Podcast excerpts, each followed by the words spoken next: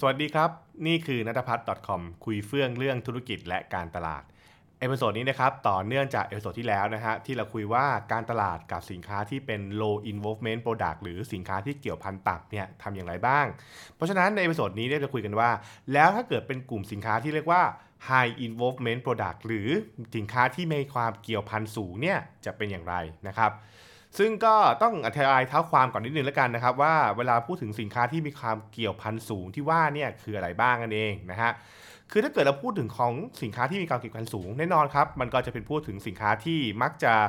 มีความเสี่ยงสูงในมุมมองของลูกค้าในการที่เขาจะซื้อใช่ไหมครับความเสี่ยงเรื่องของสังคม ความเสี่ยงเรื่องของการเงิน ความเสี่ยงเรื่องสุขภาพต่างๆนั่นเองใช่ไหมครับเพราะฉะนั้นเนี่ยมันทำให้เขาเนี่ยอาจจะต้องมีการประเมินอย่างรอบคอบนะครับก่อนที่เขาจะซื้อนะฮะ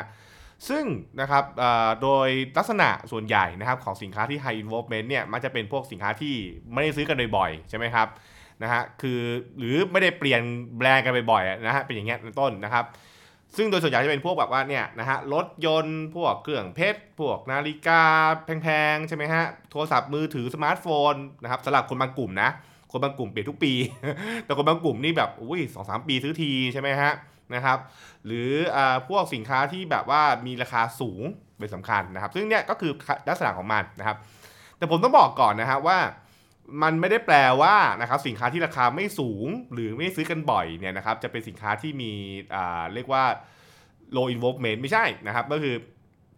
ถ้าเกิดเราบอกว่ามีความเสี่ยงในเชิงของพวกแบบอาหารนะครับหรือพวกแบบเรียกว่า สุขภาพใช่ไหมอย่างเช่นพวกแบบว่าเรื่องของการใช้คลินิกต่างๆเนี่ยการรักษาพยาบาลต่างๆเนี่ยเป็นต้นนะครับก็อาจจะทำให้เราเรียกว่าเป็นกลุ่มที่ high involvement ได้เหมือนกันนะครับขณะเดียวกันเองคุณจะพบว่าสินค้าที่เป็นลักษณะของ high involvement product เกี่ยวพันสูงเนี่ยก็คือ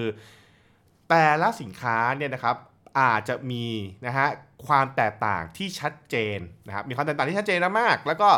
มีจุดขายบางอย่างที่โดดเด่นออกมานะครับ ซึ่งเมื่อมันมีความแตกต่างมากเนี่ยมันเลยทำให้ผู้ซื้อเนี่ยต้องพิจารณากันดีๆนะครับแบบว่าเอ๊ะฉันจะเอาไหนดี อันนี้หรืออันนี้ดีนะครับมีการเทียบเคียงมีการประเมินอะไรต่างๆนะครับนะฮะ และแน่นอนครับก็คือย้อนมาก็คือมีความคาดหวังต่อตัวสินค้านี่ในระดับที่สูงระดับหนึ่งทีเดียวเช่น อาจจะคาดหวังเรื่องของบริการการหลังการขาย คาดหวังเรื่องของบริการตอนที่จะเป็นซื้อของต่างๆไปนะครับนั่นก็คือสิ่งที่ตามมานะฮะซึ่งถ้าเกิดเราเห็นภาพง่ายๆนะครับเอาอย่างเช่นพวกอ่า การไปซื้อรถอย่างเงี้ยใช่ไหมครับรถเนี่ยแต่ละรุ่นมันก็จะมีจุดขายที่ไม่เหมือนกัน ก็ต้องมีการเทียบเคียงมีการวิเคราะห์ต่างๆ มากมายใช่ไหมฮะแล้วเราก็จะต้องดูว่าเอ้ยเราจะต้องอขอดูข้อมูลนะครับมีการเอาสเปคมาเทียบกันเราก็คาดหวังอีกถ้าเกิดไปซื้อรถปุ๊บเนี่ยเซลล์จะบริการเราอย่างไงใช่ไหมถ้าเกิดบริการไม่ดีแล้วก็เปลี่ยนไปหาคนอื่นแทนนะครับนี่คือลักษณะของสิ่งที่เรียกว่า high involvement นั่นแหละแล้วเราก็บอกว่าโอเค เราลองเทียบกับสินค้าอีกประเภทหนึ่งนะที่ราคาไม่สูงอย่างเช่น พวก บริการด้านพวกสาธารณสุขนะครับหรือพวกสุขภาพต่างๆอะไรเงี้ยเราก็จะเห็นว่ามันก็มีเรื่องของการที่เราอาจจะต้องคิดเหมือนกันนะครับว่าไปทำอาจจะเรียกว่าไปทำสวยที่คลินิกไหนดีใช่ไหมนะครับเพราะแต่ละคลินิกมันก็จะมีจุดขายที่ไม่เหมือนกันใช่ไหมครับแล้วก็เอ๊ะอันไหนที่มัน work ไม่ work อย่างไรใช่ไหมฮะหรือมันอาจจะเป็นเรื่องของพวกอาหารเสริมต่างๆ ที่อาจจะต้องคิดและพิจารณานะครับอันนี้ก็ต้องบอกว่าอยู่ในรายละเอียดที่ต้องคิดเพิ่มนะครับ ต้องบอกนิดนึงนะ ถ้าเกิดว่าใครอยากรู้เพิ่มเติมต้องไปดู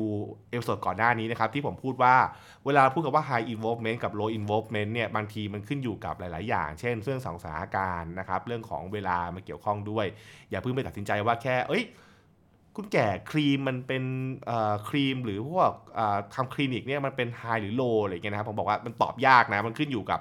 ปัจจัยอื่น ๆ ที่มาเกี่ยวข้องนะครับ เรากำลังพูดในบริบทเนี้ยพูดแบบกว้าง ๆ ก่อนแล้วกัน แต่ชีวิตจริงเนี่ยมันก็ไม่เข้าใจลูกค้าแล้วก็กลุ่มลูกค้าเซกเมนต์นะนะฮะเอาละครับทีนี้เมื่อเราเข้าใจในในแง่ของกลไกแล้วว่าสินค้าพวก high involvement เป็นแบบไหนนะครับ มีเรื่องของเสี่ยง มีเรื่องของราคา มีเรื่องต่างๆ เนี่ย แล้วเวลาทำการตลาดกับสินค้ากลุ่มนี้เขาทำอย่างไรนะครับเขามีแนวทางกลยุทธ์อะไรไงบ้างนั่นเอง เขาก็บอกนี่ครับว่าเมื่อมันเป็นสินค้าที่มันมีการพิจารณาเยอะใช่ไหมมันมีเรื่องของการคิดแล้วก็ ไตรตรองพอสมควรใช่ไหมครับ ซึ่งพวกเนี้ย B2B มักจะเป็นแบบนี้เยอะมากด้วยนะฮะแน่นอนนะครับ โจทย์สำคัญเลยก็คือ เราต้องให้ข้อมูลกับลูกค้าที่มากเพียงพอในการซื้อสินค้านะครับก็คือว่าเมื่อเขาต้องมีข้อมูลประกอบการตัดสินใจใช่ไหมถ้าข้อมูลเนี่ยมันไม่เพียงพอเนี่ยเขาก็อาจจะไม่ตัดสินใจซื้อหรือ ไปซื้อคู่แข่งแทนใช่ไหมฮะเพราะฉะนั้นคือก็ต้องมีการให้ข้อมูลต่างๆ ซึ่งเนี่ยเป็นที่มาว่าทำไม Content Marketing เนี่ยนะครับมันถึงทำงานกับสิ่งที่เป็นพวก High Involvement Product เยอะมาก เพราะว่ามันคือการให้ข้อมูลต่างๆ ว่า เอ้ยมันเป็นยังไง มีอะไรที่แตกต่างไปเว็บไซต์ต้องให้ข้อมูลมีวิดีโอต่างๆนะครับอันนี้ก็คืออ่าแบบง่ายๆนะครับถัดมามีอีกเรื่องของการใช้คอนเทนต์เพื่อชูนะครับชูเรื่องของ ประโยชน์ต่างๆ เรื่องของข้อได้เปรียบที่เด่นชัดออกมานะครับ เพื่อทำให้นะฮะเพื่อทำให้ตัวเรียกว่าตัวสินค้าเนี่ยนะครับสื่อแบบว่าถูกถูกมองโดยกลุ่มเป้าหมาย และเห็นได้ว่าเออทำไมถึงเลือกอันนี้ ไม่ควรเลือกอันนี้นั่นเองนะครับ ถ้าคุณจะเห็นนะฮะอย่างเช่น พวกโฆษณารถยนต์หรือโฆษณาบ้านเนี่ยมันก็จะมีการหาวิธีพรีเซนต์นะครับว่า เฮ้ยรถคันนี้มีจุดเด่นอะไรนะครับแล้วก็บ้านหลังนี้มีแบบไหนนะครับก็คือพยายามชูจุดขายออกมานั่นเองนะเพราะว่ามันต้องการสร้างความแตกต่างใช่ไหมและอย่างที่บอกครับคือ high involvement product เนี่ยมันเป็นสินค้าที่ผู้บริโภคเนี่ยมักจะคิดว่ามันไม่เหมือนกันนะครับเพราะฉะนั้นคือก็ต้องพยายามบอกว่าไอ้ที่ไม่เหมือนน่ะฉันไม่เหมือนตรงไหน และที่ไม่เหมือนของฉันดีกว่า ไม่เหมือนของคู่แข่งอย่างไรเนี่ยนี่คือกลไกของมันนะครับ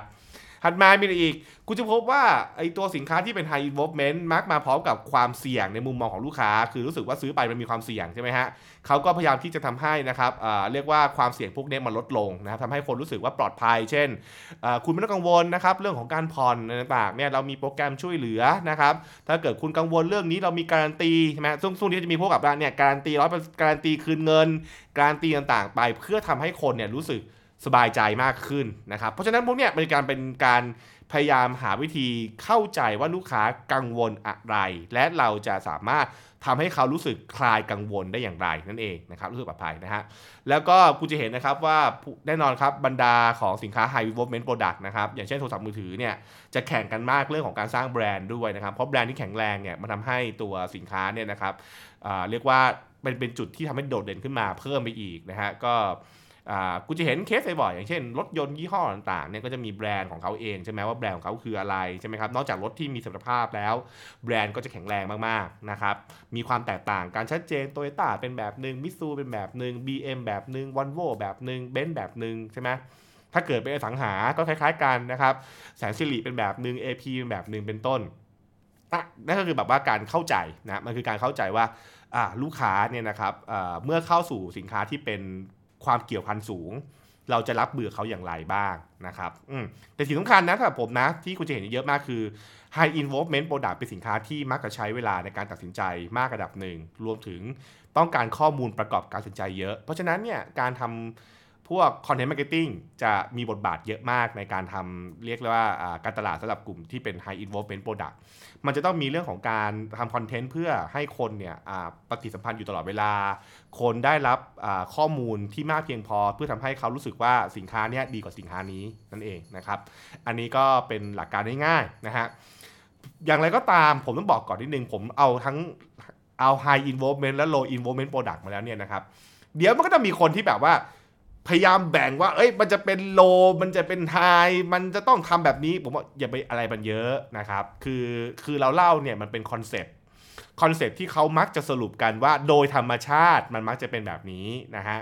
แต่สิ่งสำคัญมากกว่าครับผมไม่ใช่เรื่องของการท่องว่าสินค้านี้เป็น high หรือสินค้านี้เป็น low และ high ต้องทำอะไร low ต้องทำอะไรนะครับ คุณจะเห็นว่าจริง ๆ แล้วเนี่ยกลไกของมันคือการเข้าใจวิธีคิดของลูกค้า และรู้ว่าคนกลุ่มนี้เวลาซื้อสินค้าแบบเนี้ยนะฮะนะฮะเขาจะทำอะไรกันบ้าง และเราก็ต้องหาวิธีสนองถูกป่ะใช่ไหมครับ เราต้องหาวิธีในการที่จะ ทำให้เราได้เปรียบนะครับในกลไกแบบนี้นั่นเอง อย่าง low involvement เรารู้ว่าสินค้าเนี่ยมันเน้นเรื่องของการซื้อซื้อง่ายขายคล่องใช่ไหมเพราะฉะนั้นมันต้องซื้อง่ายแล้วต้องขายคล่องถูกป่ะก็คือมันต้องมาอยู่ในจุดที่เขาซื้อสินค้านะครับก็คือเป็นเรื่องของ distribution แต่ถ้าเกิดเป็นสินค้าที่เป็นพวก high involvement คนจะต้องคิดและพิจารณาเยอะมาก แสดงว่าคุณต้องเรื่องของการสร้างความน่าเชื่อถือ การเรื่องอทำให้คนมีข้อมูลเนี่ยมันก็เป็นกลไกแบบนี้นะครับเรารู้เรื่อง high กับ low เพื่อให้เข้าใจ วิธีการคิดของลูกค้านะครับแล้วก็อย่าไปมองว่าสับผมนะจริงๆแล้วมันไม่ใช่แบบว่าเป็นซ้ายกับขวา มันไม่ใช่ขาวกับดำผมว่ามันเป็นเหมือนมันเป็นเลนจ์อะก็คือแบบว่าสินบางสินค้าเนี่ยมันอยู่กลางๆอะคือมันจะเป็น high ก็ไม่ใช่ จะเป็น low ก็ไม่เชิงอะไรอย่างเงี้ยเป็นต้นใช่ไหมฮะบางสินค้าเป็น high สุดๆอะไรอย่างเงี้ยนะครับเพราะฉะนั้นผมคิดว่ามันไม่ใช่เรื่องของการขีดว่าเป็น high หรือเป็น low เออแต่ว่ามันคือการรู้ว่าด้วยการสถานการณ์ตอนเนี้ย เราควรจะขายเขาอย่างไรนะครับนั่นคืออยากให้เข้าใจอย่างนี้แล้วกันนะฮะโอเคนะครับนั่นก็คือสิ่งที่เอามาเป็นการให้ความรู้แล้วกันนะครับใน episode นี้นั่นเอง แล้วติดตามการเอพิโซดหน้านะครับว่าจะหยิบเรื่องไหนคุยกันอีกนะฮะสำหรับวันนี้สวัสดีครับ